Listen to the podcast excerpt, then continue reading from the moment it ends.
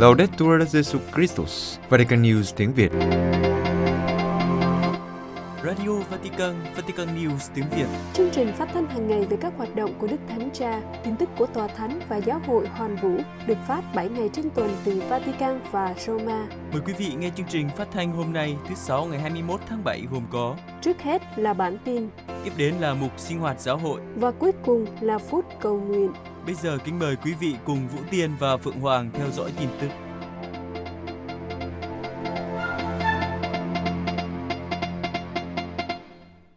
Đức Hồng Y Suppi gửi thư của Đức Thánh Cha Francisco cho Tổng thống Biden. Vatican, Phòng báo chí Tòa Thánh đã thông tin chi tiết về chuyến thăm 3 ngày của Đức Hồng Y Suppi tại thủ đô Washington với tư cách là đặc phái viên của Đức Thánh Cha, bao gồm cuộc gặp gỡ với Tổng thống Hoa Kỳ Joe Biden, cũng như các cuộc nói chuyện với Ủy ban Helsinki và với một số thành viên của Quốc hội. Từ ngày 17 đến ngày 19 tháng 7 vừa qua, Đức Hồng Y Matteo Suppi, đặc phái viên của Đức Thánh Cha Francisco, được tháp tùng bởi một quan chức của phụ quốc vụ khanh tòa thánh đã đến thăm thủ đô Washington để tiếp tục sứ mạng được Đức Thánh Cha Francisco giao phó và đã có cuộc gặp gỡ Tổng thống Hoa Kỳ Joe Biden.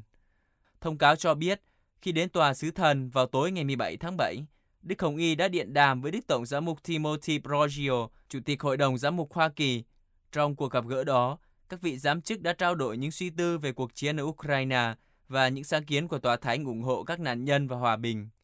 Sáng hôm sau, ngày 18 tháng 7, phái đoàn của Vatican bao gồm sứ thần Tòa Thánh, Đức Hồng Y Tân cử Christophe Pierre và Đức ông Siamus Patrick Hogan, cố vấn của Tòa sứ thần tại Hoa Kỳ, đã gặp gỡ các thành viên của Ủy ban An ninh và Hợp tác tại châu Âu, hay còn gọi là Ủy ban Helsinki của chính phủ Hoa Kỳ. Trong cuộc gặp gỡ đó, Đức Hồng Y đã trình bày bản chất và sự phát triển của sứ mạng được Đức Giáo Hoàng giao phó cho Ngài, và những người hiện diện đã thảo luận về những cách thức để nó có thể được thực hiện hiệu quả hơn. Chiều cùng ngày, đặc phái viên của Đức Giáo Hoàng và các thành viên khác trong phái đoàn đã được Tổng thống John Biden tiếp tại Nhà Trắng. Thông cáo cho biết Đức Hồng Y đã trao cho Tổng thống Biden lá thư của Đức Thánh Cha, nhấn mạnh sự đau buồn của Đức Thánh Cha đối với những đau khổ do chiến tranh gây ra. Cuộc họp bắt đầu ngay sau 5 giờ chiều và kéo dài hơn 1 giờ, diễn ra trong bầu khí hết sức thân mật và lắng nghe lẫn nhau. Trong cuộc họp, các bên đảm bảo việc sẵn sàng hỗ trợ các sáng kiến nhân đạo, đặc biệt cho các trẻ em và những người yếu thế nhất, nhằm đáp ứng tình trạng khẩn cấp này và thúc đẩy các con đường hòa bình. Vào sáng ngày 19 tháng 7, phái đoàn Vatican đã tham dự buổi Prayer Breakfast tại Quốc hội Hoa Kỳ. Trong đó, Đức Hồng Y Supi có cơ hội thông báo với những người tham dự về các cuộc gặp gỡ của Ngài trong các giai đoạn khác nhau của sứ mạng hòa bình của Ngài. Trong cuộc gặp gỡ, những nỗ lực của Tòa Thánh đã được đánh giá cao và trách nhiệm của mỗi cá nhân trong việc dấn thân hòa bình đã được nhấn mạnh. Tòa Thánh kêu gọi Liên Hiệp Quốc tìm cách chấm dứt chiến tranh ở Ukraine. Vatican, ngày 18 tháng 7, tại phiên họp toàn thể lần thứ 88 của Đại hội đồng Liên Hợp Quốc, trong một cuộc họp để thảo luận về tình hình hiện tại ở các vùng lãnh thổ của Ukraine bị chiếm đóng tạm thời, Tổng giám mục Gabriele Caccia, quan sát viên thường trực của Tòa Thánh tại trụ sở Liên Hợp Quốc ở New York, lặp lại lời của Đức Thánh Cha kêu gọi các quốc gia đừng bao giờ cam chịu chiến tranh, nhưng cam kết tìm kiếm hòa bình. Đại diện Tòa Thánh tại Liên Hiệp Quốc tái khẳng định mối quan tâm của Tòa Thánh về cuộc xung đột đẫm máu tại Ukraine, nhắc lại lời kêu gọi ngừng tiếng vũ khí và nhắc lại lời Đức Thánh Cha kêu gọi tất cả những nhân vật chính của đời sống quốc tế và các nhà lãnh đạo chính trị của các quốc gia hãy làm mọi thứ có thể để chấm dứt chiến tranh. Tổng giám mục Kacha nhắc lại việc Đức Giáo Hoàng coi cuộc xung đột ở Ukraine giống như tất cả các cuộc chiến tranh, như một thảm kịch đối với người dân và các gia đình, trẻ em và người già, với những người buộc phải rời bỏ đất nước của họ, đối với các thành phố và làng mạc, và đối với thủ tạo, như chúng ta đã thấy sau vụ phá hủy đập Nova Kakhovka.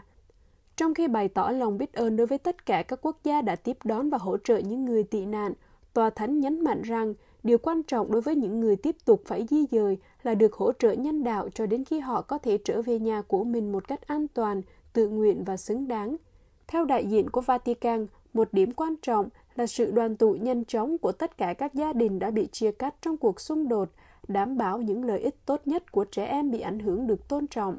Đức Tổng giáo mục Kacha nói thêm, khi đối mặt với những đau khổ như vậy, cộng đồng quốc tế không được trở nên cam chịu chiến tranh, nhưng cùng nhau làm việc vì hòa bình. Ngài cũng nói về việc Đức Thánh Cha ủy thác cho Đức Hồng Y Matteo Zuppi trách nhiệm lãnh đạo các sứ vụ nhằm lắng nghe và xác định các cử chỉ nhân đạo có thể hướng tới con đường hòa bình. Ngài nhắc lại nhu cầu cấp thiết phải sử dụng tất cả các phương tiện ngoại giao ngay cả những phương tiện có thể chưa được sử dụng cho đến nay để chấm dứt thảm kịch khủng khiếp này, vì chiến tranh tự nó là một sai lầm và một nỗi kinh hoàng. Quan sát viên thường trực của Vatican kết thúc bài phát biểu với lời tòa thánh kêu gọi ngừng bắn và bắt đầu các cuộc đàm phán hướng tới một nền hòa bình công bằng và lâu dài. Đức Hồng Y Parolin nói rằng ai yêu thương và gìn giữ hòa bình thì có Chúa ở bên cạnh. Roma, ngày 18 tháng 7, Đức Hồng Y Pietro Parolin, quốc vụ khanh tòa thánh, đã dâng thánh lễ tại nhà thờ Đức Mẹ Mông Triệu nhân kỷ niệm 900 năm ngày mất của Thánh giám mục Bruno Segni, đấng bảo trợ của vùng Lazio. Ngài mời gọi mọi người dấn thân cho hòa bình và bảo vệ giáo hội theo gương Thánh Bruno. Trong bài giảng thanh lễ, nhắc đến cuộc chiến ở Ukraine và nền hòa bình mà thế giới đang cần, Đức Hồng Y nói Thánh Bruno giải thích hòa bình là một trong những đức tính làm cho giáo hội trở nên xinh đẹp. Thánh giám mục đề cập đến trận đại hồng thủy trong Kinh Thánh. Trong trình thuật này, chim bồ câu khi trở về ngậm một cành ô liu. Điều này gợi đến Chúa Thánh Thần, đấng dường như muốn nói với mọi dân nước. Hãy có hòa bình, gìn giữ hòa bình, yêu thương hòa bình. Không có hòa bình, không ai có thể nhìn thấy Chúa, và Thiên Chúa của hòa bình và tình yêu sẽ ở với anh chị em. Đức Hồng Y nhấn mạnh rằng đây là những lời có tác động lớn và có khả năng minh họa đầy đủ những người tôi tớ trung thành của giáo hội. Thực vậy, Thánh Bruno là tôi tớ trung thành của Chúa, nhưng cũng là một nhân vật chính vĩ đại của cái gọi là cuộc cải cách Gregorio, đã đóng góp rất nhiều cho sự tự do của giáo hội, vốn luôn là điều kiện thiết yếu, ngày nay cũng như vào thời đó, để loan báo tin mừng. Ngài đã xác tín về sự cần thiết thực hiện một cuộc cải cách mạnh mẽ và xóa bỏ sự mại thánh, nghĩa là việc mua bán chức vụ trong giáo hội. Quốc vụ Khanh chỉ ra những lời dạy của Thánh Giám Mục theo tin mừng Thánh Gioan. Ngài yêu mến và bảo vệ giáo hội, vì đó là người mục tự nhân lành hy sinh mạng sống vì đàn chiên, không giống như lính đánh thuê, những người làm việc không phải vì tình yêu quê hương thiên đàng, nhưng vì lợi ích và phần thưởng chóng qua đời này. Khi thiếu tình yêu, họ sẽ chạy trốn khi gặp nguy hiểm. Mục tự của Chúa, Thánh Bruno không chạy trốn, vẫn kiên quyết bảo vệ sự thật. Hai giám mục Mỹ dẫn đầu đoàn hành hương hòa bình đến Nhật Bản. Hoa Kỳ, từ ngày 31 tháng 7 đến ngày 12 tháng 8 tới đây, Đức Tổng giám mục John Wester của Santa Fe, New Mexico và Đức Tổng giám mục Paul Echian của Seattle sẽ đến thăm các thành phố Tokyo, Akita, Kyoto, Hiroshima và Nagasaki của Nhật Bản trong cuộc hành hương vì hòa bình với hy vọng thúc đẩy giải trừ hạt nhân toàn cầu. Tham gia cuộc hành hương cùng hai tổng giám mục là đại diện của các văn phòng tổng giáo phận và các tổ chức khác nhau, tập trung vào việc giải trừ hạt nhân và công bằng xã hội. Tháp tùng phái đoàn là giáo sư nhân chủng học Hirokazu Miyazaki của Northwestern University và là phóng viên hòa bình của Nagasaki, được thành phố đó bổ nhiệm để phát biểu thay mặt người dân về việc giải trừ hạt nhân. Cuộc hành hương bao gồm tuần cửu nhật cầu nguyện cho giải trừ vũ khí hạt nhân. Theo trang web của cuộc hành hương, sứ vụ của nó là thiết lập mối quan hệ giáo hội và cá nhân với các giám mục Nhật Bản để làm việc hướng tới việc xóa bỏ vũ khí hạt nhân, bày tỏ nỗi buồn chân thành của chúng tôi đối với những trải nghiệm tàn khốc mà quốc gia của họ phải chịu đựng. Ước tính có khoảng 140.000 người đã thiệt mạng ở Hiroshima trong Thế chiến thứ hai khi Mỹ thả một quả bom nguyên tử vào ngày 6 tháng 8 năm 1945. Sau đó là quả bom nguyên tử thứ hai vào ngày 9 tháng 8 năm 1945 xuống Nagasaki, khiến 74.000 người thiệt mạng. Những người sống sót được gọi là Hibakusha phải đối mặt với vô số bệnh tật về thể chất và tâm lý, dẫn đến việc Nhật Bản đầu hàng vô điều kiện trước Hoa Kỳ và các đồng minh. Trong thông cáo, Đức Tổng giám mục Wester mời gọi hãy tiếp tục giáo dục bản thân, cầu nguyện cho hòa bình và kêu gọi việc giải trừ vũ khí hạt nhân có thể kiểm chứng, điều phản ánh giáo huấn công giáo của chúng ta và là con đường cho lợi ích chung. Hồi tháng 5, cả hai giám mục đã cùng với Đức Tổng giám mục Peter Mikiaki Nakamura của Nagasaki và Đức giám mục Alexis Mitsuru Shirahama của Hiroshima gửi một lá thư cho các nhà lãnh đạo của nhóm G7, nhóm họp ở Hiroshima, kêu gọi họ thực hiện các bước cụ thể hướng tới việc chấm dứt việc sử dụng vũ khí hạt nhân. Lần đầu tiên Caritas quốc tế gửi phái đoàn các bạn trẻ tham dự Đại hội Giới Trẻ Thế Giới. Lisbon, lần đầu tiên Caritas quốc tế gửi các bạn trẻ đại diện ở bảy khu vực của tổ chức Bắc Ái đến Bồ Đào Nha tham dự Đại hội Giới Trẻ Thế Giới từ ngày mùng 1 đến ngày mùng 6 tháng 8 tới đây. Theo Caritas quốc tế, việc ứng phó với các trường hợp khẩn cấp, dịch vụ xã hội, truyền thông và công nghệ, cũng như tham gia vào các dự án liên quan đến thay đổi hành vi và nhận thức cộng đồng về nguyên nhân của những người dễ bị tổn thương nhất và chăm sóc cho ngôi nhà chung của chúng ta là một số không gian dành cho các bạn trẻ của 162 quốc gia, nơi Caritas đang hoạt động. Trong một mạng lưới gồm hàng ngàn giáo phận và nhiều giáo sứ trên khắp thế giới. Vì vậy, lần đầu tiên, Caritas được đưa vào chương trình chính thức của Ngày Giới Trẻ Thế Giới và sự tham gia của tổ chức bác ái này phù hợp với nỗ lực khích lệ các bạn trẻ dấn thân vào các lĩnh vực hoạt động liên quan đến các hoạt động bác ái trên thế giới, kể cả trong các không gian đưa ra quyết định chính. Bà Rebecca Radburn, người có trách nhiệm thúc đẩy vai trò lãnh đạo của giới trẻ của Caritas quốc tế nhấn mạnh rằng, những người trẻ là trọng tâm trong sứ vụ của chúng tôi vì họ là những tác nhân thay đổi mạnh mẽ. Họ là tay chân của Caritas trên thế giới. Tại sự kiện toàn cầu, phái đoàn các bạn trẻ sẽ tham gia ngày tại các giáo phận từ ngày 26 đến ngày 30 tháng 7 tại Leria. Bên cạnh đó, Caritas Bồ Đào Nha sẽ trình bày những ví dụ về sự tham gia của giới trẻ trong các dự án của quốc gia và giáo phận, như Caritas tại các trường học, đã thực hiện thách đố hoạt động tình nguyện không chỉ đối với học sinh mà còn đối với toàn cộng đồng giáo dục. Đặc biệt, Caritas sẽ đề xuất các hoạt động dành cho tất cả những người hành hương tham gia Đại hội Giới Trẻ Thế Giới năm 2023 và một số cuộc gặp gỡ dành cho các cộng tác viên và tình nguyện viên trẻ như một cách để tôn vinh những đóng góp quan trọng của giới trẻ đối với sự tiến bộ của sứ vụ Caritas trên thế giới. Tổ chức sẽ có một trong 128 gian hàng tại hội trợ dạy nghề của đại hội ở khu vực Belém, dọc sông Tagus của thành phố Lisbon từ ngày 1 đến ngày 4 tháng 8 và có một chương trình gặp gỡ với các nhà lãnh đạo Caritas khác, trong đó có Tổng thư ký Caritas quốc tế Alistair Dutton. Ngoài ra, phái đoàn sẽ tổ chức một cuộc thi thử thách sinh thái tích hợp từ 3 giờ chiều đến 5 giờ 30 chiều ngày 2 tháng 8. Các bạn trẻ hành hương được mời gọi thực hiện một cuộc tìm kiếm kho báu. Nhờ đó, giúp họ biết hoạt động của Caritas trong lĩnh vực bảo vệ ngôi nhà chung và thúc đẩy hệ sinh thái toàn diện. Cuối cùng, vào ngày 3 tháng 8 sẽ diễn ra buổi họp mặt gia đình Caritas. 1.000 sinh viên công giáo Chile tham gia các dự án truyền giáo trong kỳ nghỉ đông. Santiago de Chile, 1.000 sinh viên tình nguyện của Đại học Giáo hoàng Chile đã tham dự thánh lễ ngày 14 tháng 7 do Đức cha Alvaro Jordi, giám mục phụ tá Santiago chủ tế, bắt đầu một hành trình tham gia các dự án truyền giáo ở nhiều vùng của đất nước trong kỳ nghỉ đông.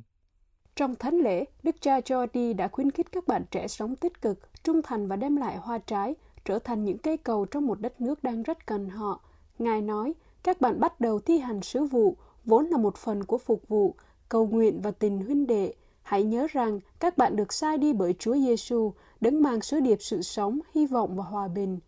Tiếp theo, Đức Cha mời gọi các sinh viên hiệp nhất trở thành những người làm trung gian hòa giải trong một xã hội có quá nhiều sự phân cực. Để làm được như vậy, Ngài khuyên những người trẻ siêng năng cầu nguyện và có lòng trắc ẩn và để cho mình được hoán cải. Theo chương trình, các sinh viên sẽ xây dựng các nhà nguyện, hội trường giáo xứ và các không gian để cộng đoàn tụ họp. Ngoài ra, những người trẻ tham gia sứ vụ cuộc sống sẽ tìm cách xây dựng các tương quan tập trung vào Chúa Kitô, tiếp tục dự án đã bắt đầu với các gia đình sống trong khu định cư tạm thời mà họ đã làm việc trước đây. Jacoke Merino, linh mục tuyên úy của Đại học Công giáo, cảm ơn các bạn trẻ đã tham gia vào các sứ vụ và sự sẵn sàng ra đi để gặp gỡ những người cần giúp đỡ nhất. Ngài nói, tôi muốn cảm ơn các bạn vì đã đón nhận lời kêu gọi của Chúa nhưng cũng vì chứng tá niềm vui mà các bạn mang lại cho chúng tôi, vì đã gặp Chúa Giêsu và muốn chia sẻ niềm vui đó với người khác.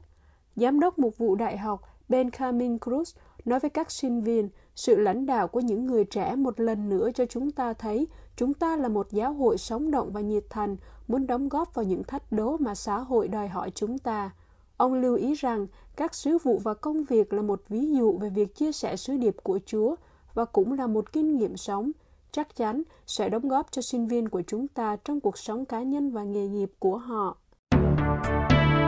Quý vị vừa theo dõi bản tin ngày 21 tháng 7 của Vatican News tiếng Việt. Vatican News tiếng Việt Chuyên mục Sinh hoạt giáo hội Các đại học công giáo được mời gọi đón nhận trí tuệ nhân tạo bằng sự sáng tạo.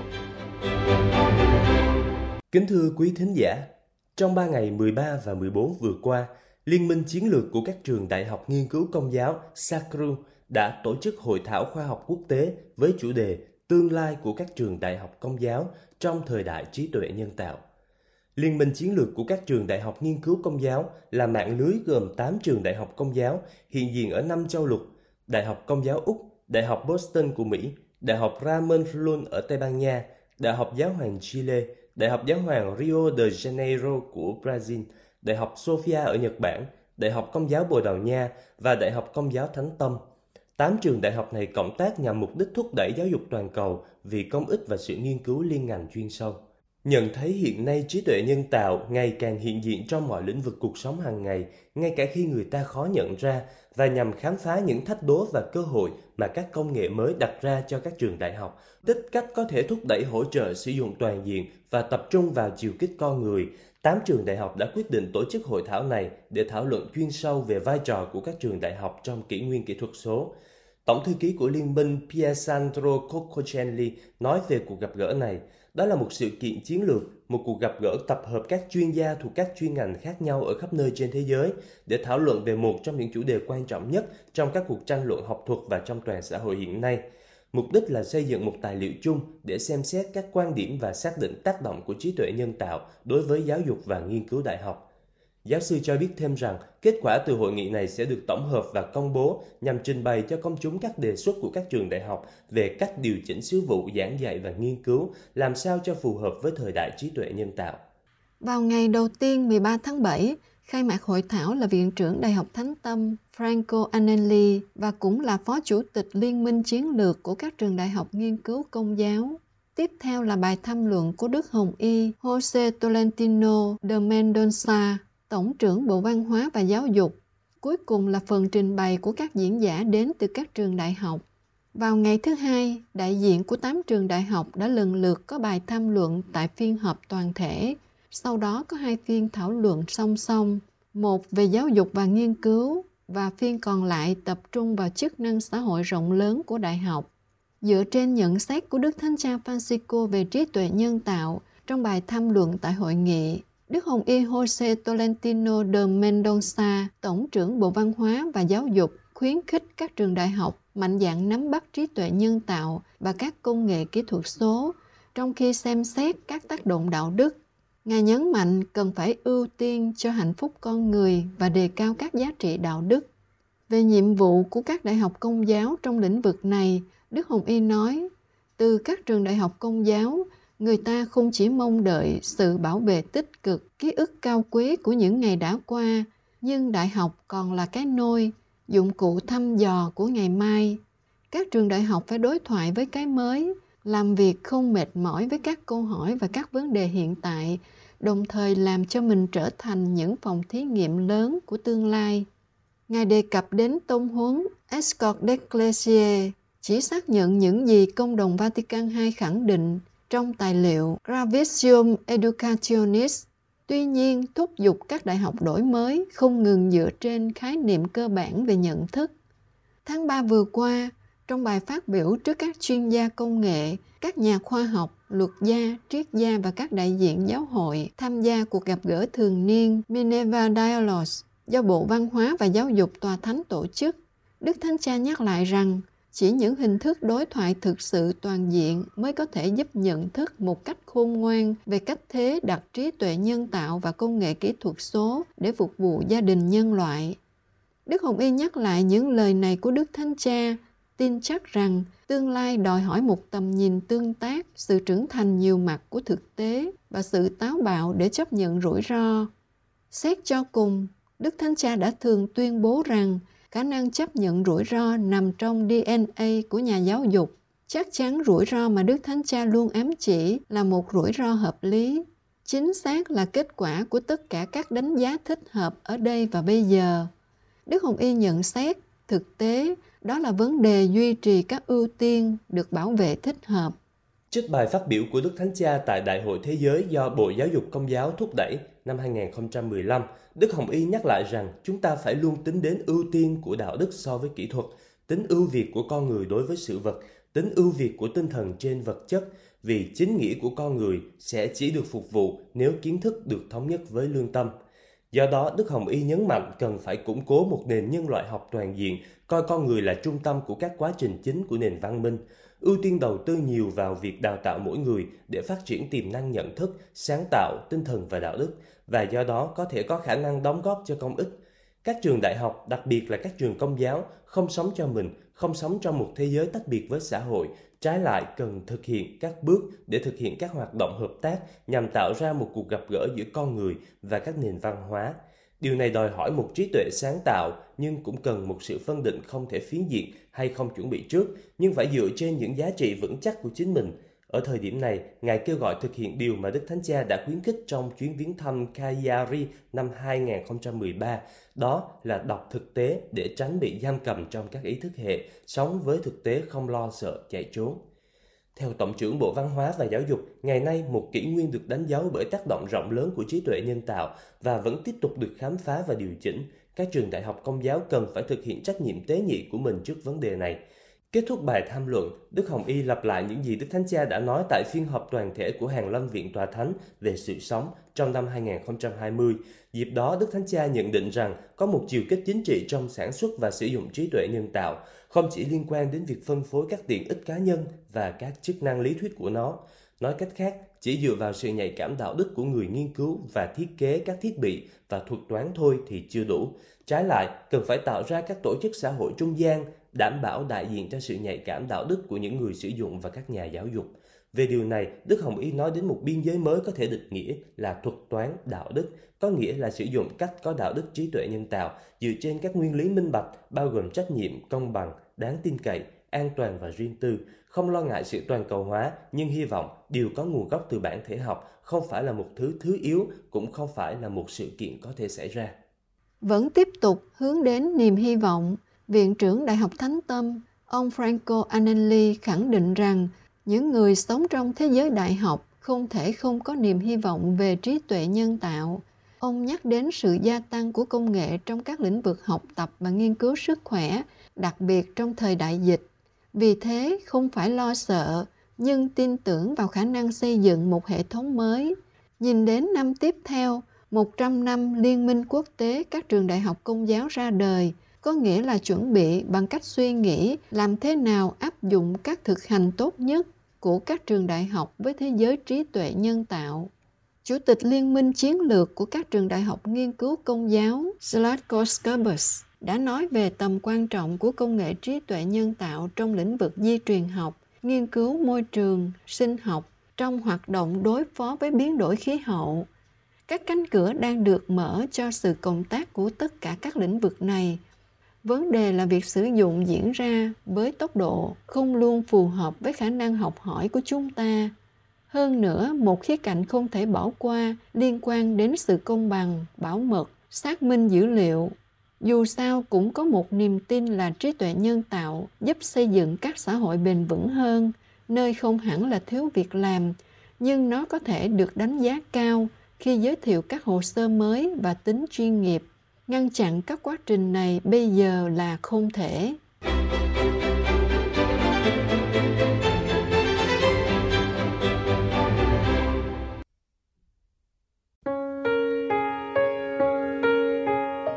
Vatican News tiếng Việt. Chuyên mục Phút Cầu Nguyện. Điều ta trôn giấu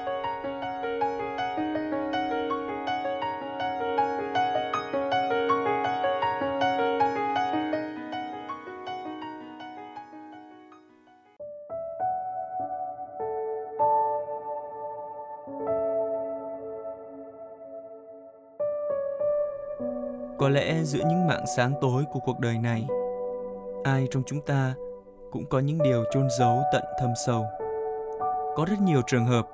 đó là những điều chúng ta thực sự cần giữ kín vì bí mật, vì lương tâm và vì nhiều lý do thực sự cần phải giữ kín. Dẫu vậy, cũng có những điều ta muốn chôn giấu bởi vì đơn giản nó quá đau đớn. Hay đúng hơn, ta không thể đón nhận chính ta mỗi khi nhìn vào điều đó. Một ký ức khó đón nhận của thời đã xa, hay một đổ vỡ vì lỗi lầm vô tình hay cố ý của ta trong cuộc sống. Những điều ấy, dù ta càng cố gắng giấu kín, thì nó càng gây cho ta những mối bận tâm khôn nguôi. Nỗi niềm thầm kín ấy khiến ta như mang vác một cái ách nặng nề và gần như không thể tự mình trút bỏ. Dường như ai trong chúng ta ít nhiều cũng đã nếm trải kinh nghiệm ấy. Và điều thầy Giêsu mời ta đến, đơn giản chỉ để được nghỉ ngơi, bồi dưỡng. Có lẽ chỉ trong sự chân thành và đơn sơ, ta mới thực sự có thể để người cùng ta tự tình và chia sẻ nỗi niềm sâu kín.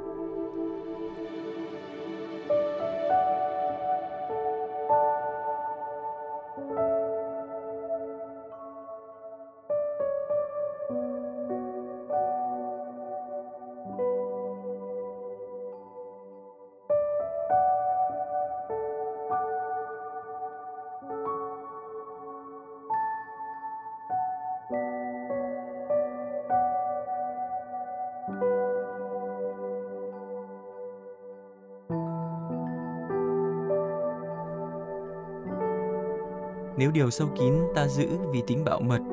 thì trong một cảnh hướng khác, Chúa Giêsu dạy ta một sự chân thành tìm kiếm sự thật. Chân thành xây dựng tình liên đới. Bởi lẽ, điều Thầy nói với anh em lúc đêm hôm thì hãy nói ra giữa ban ngày. Và điều anh em nghe rị tai thì hãy lên mái nhà mà rao giảng. Sự thật vốn dĩ vẫn có chỗ đứng không thể thay đổi của nó. Ngày nay, trong một xã hội mà tính truyền thông dường như đã đạt đến mức cực đại. Một thái độ chân thành và xây dựng cho sự thật, dù chỉ ngang qua một nút like hay một bình luận ngắn, cũng có thể khiến mọi sự đổi chiều.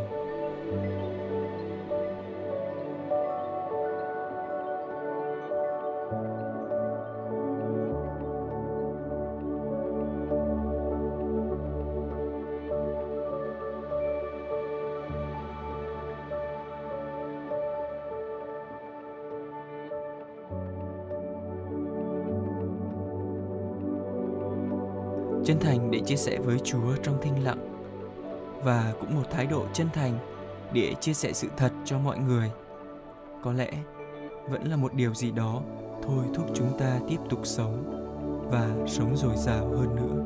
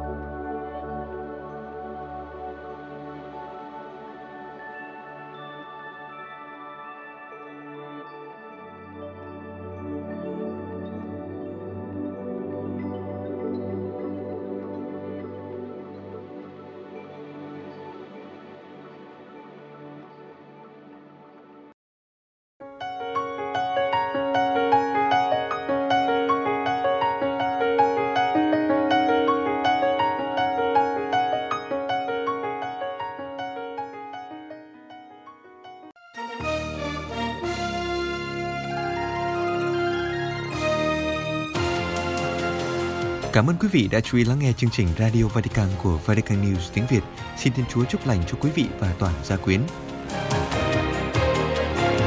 Laudetur Jesu Christus, ngợi khen Chúa Giêsu Kitô.